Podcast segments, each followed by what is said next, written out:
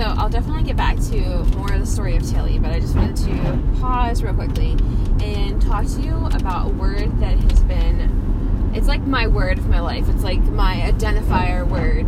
Um, if you could, if you would ask me, like, what's one word that I want to use to describe myself, it would be peaceful. So every time I've ever seen like a little, uh, say, a magnet or a little poster of the meaning of a brook, it is a tw- it means it's always said a peaceful dweller, a river, a flowing, a peaceful flowing uh, amount of water, and so that just really became the word of my life. And I wanted to dive deeper into what that meant for me, and I wanted to uh, just think about how I could implement that into my life and as I, right before I started recording this specific podcast, I was listening to another podcast on marriage. And whether you're married or not, you used to be married, you have no desire to get married, or you're in the process of getting married, you have done some type of evaluation of the thought of marriage at some point in your life to come to the conclusion or to the stage that you are in right now. And one of the things that I was listening to on this podcast on marriage was, you know, they were talking about how to make a marriage work, and they said, Lord, help me to understand and please reveal to me the inside of me. So let me let me say that a little bit better. They said, Lord, show me what is going on inside of me. So help me to understand what's wrong with me and how I can react to my husband better. Create a better relationship. And somehow that just got my mind turning and it got me thinking more about this word peacefulness that I use to identify myself. So, I am going to tell you a little bit more about my story. Like, I am not blaming anybody in my life, it's just my story, and I know that some have a worse story than others. But unfortunately, I've just been always a person who kind of held on to I've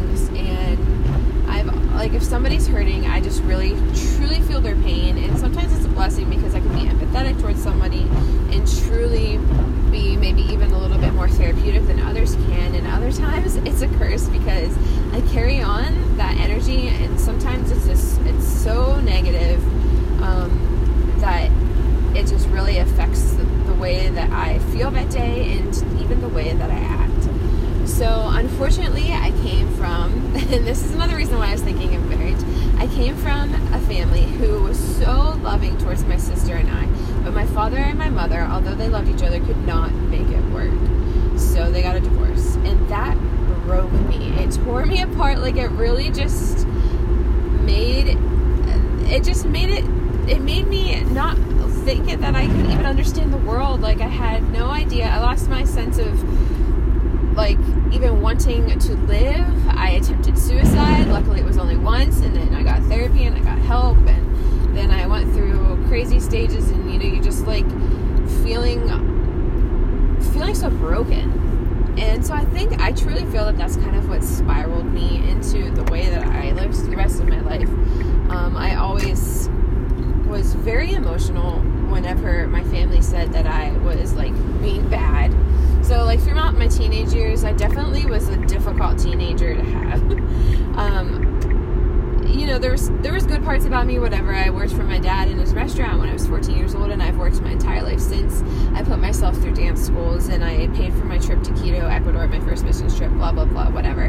That aside, I was really difficult to grow to, to raise. My father and my mother both told me that, and I can remember very specific times that if I'd be fighting with my mother, I would run away to my dad. I'd fight with my dad, I'd run away to my mom, and it was just this constant state of chaos. And so uh, you know you you start these relationships with certain people in high school and maybe some of them weren't so good.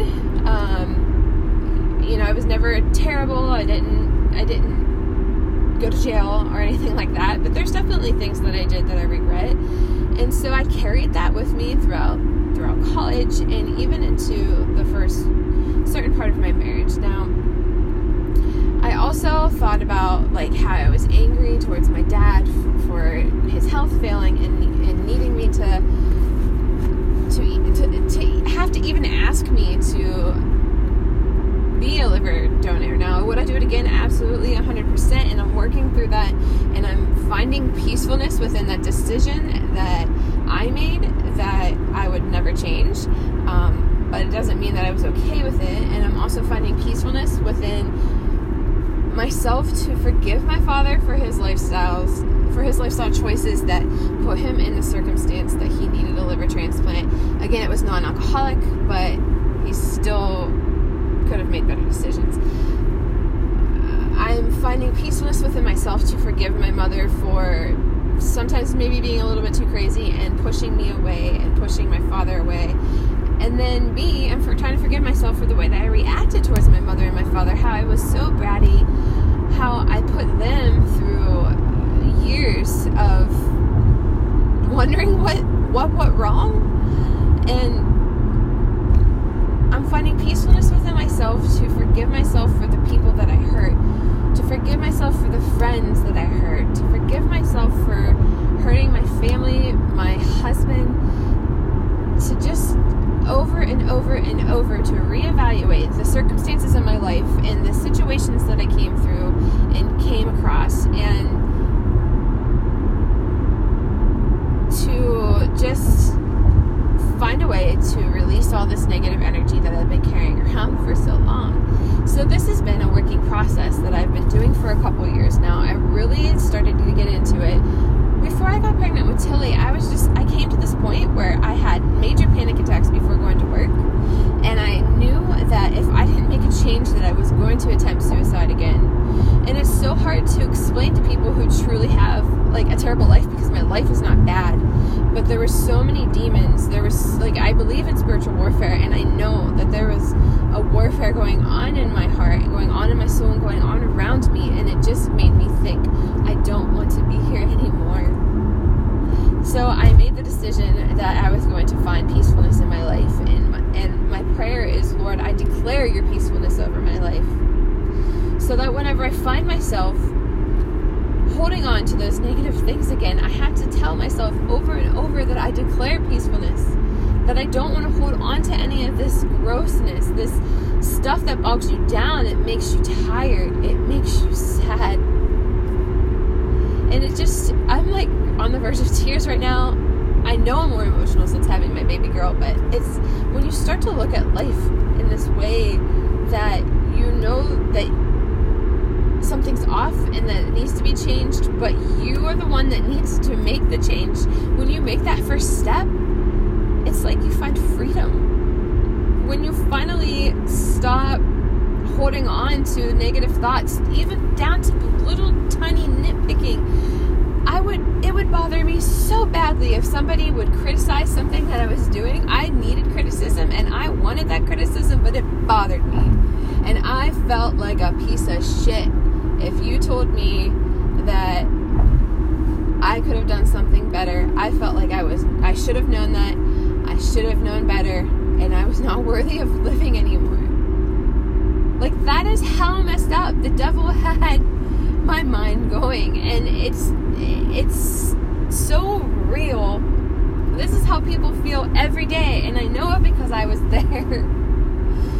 Something little turns into this huge deal every time my husband would tell me that I was doing something incorrectly, like, I don't know, just like, babe, he would even be nice about it, like, babe, can you please put the dishes in this way? And I'd be like, I should have known how to put the dishes in. I suck as a wife. Like, that is the mind game that the devil likes to play with us. And then that is when people like me hold in all these, all these freaking feelings and you just feel like you need to stab a knife through your heart and just be done with it because you suck as a person. And it's not true. We don't. There's so many people that come into the ER over and over and over again looking for behavioral health help and they're so broken and they're so hurting. And I can do nothing for them but give them an anxiety pill and pray for them pray that they find their own peacefulness. It's just so it's so hard. And I'm so passionate about it because as I continue to work through this process, and it's something I'm going to have to go through every freaking day of my life, that this peacefulness would continue to be a part of my identity and that I would shine that peacefulness on others. And that's what I wish for you. Like, it's gonna be hard, but when you start to love yourself more and you allow forgiveness for all the stupid little things that turn into big things and all the big things that turn into even bigger things and just all the shit that goes on in our life over and over. You forgive yourself for that. That you don't hold on to it anymore. You let it go. You think about it, but you let it go. It's no longer a part of your identity. Your identity is who you're becoming. Who you're becoming a better person because of those situations you went through. You have to. You have to do that for your marriage. You have to do that for yourself first. You have to do that for your family, for your kids. That is how you find true happiness. That is how you truly live a life that is worth living.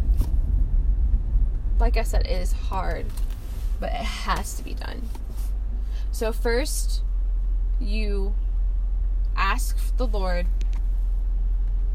to help identify, to show you what's going on inside of yourself so that you can identify the crap that you need to get rid of. So that you can, secondly, forgive yourself. So that, thirdly, you can find peacefulness in your life. And that, lastly, you'll be able to love better because of that. And then you'll find true happiness.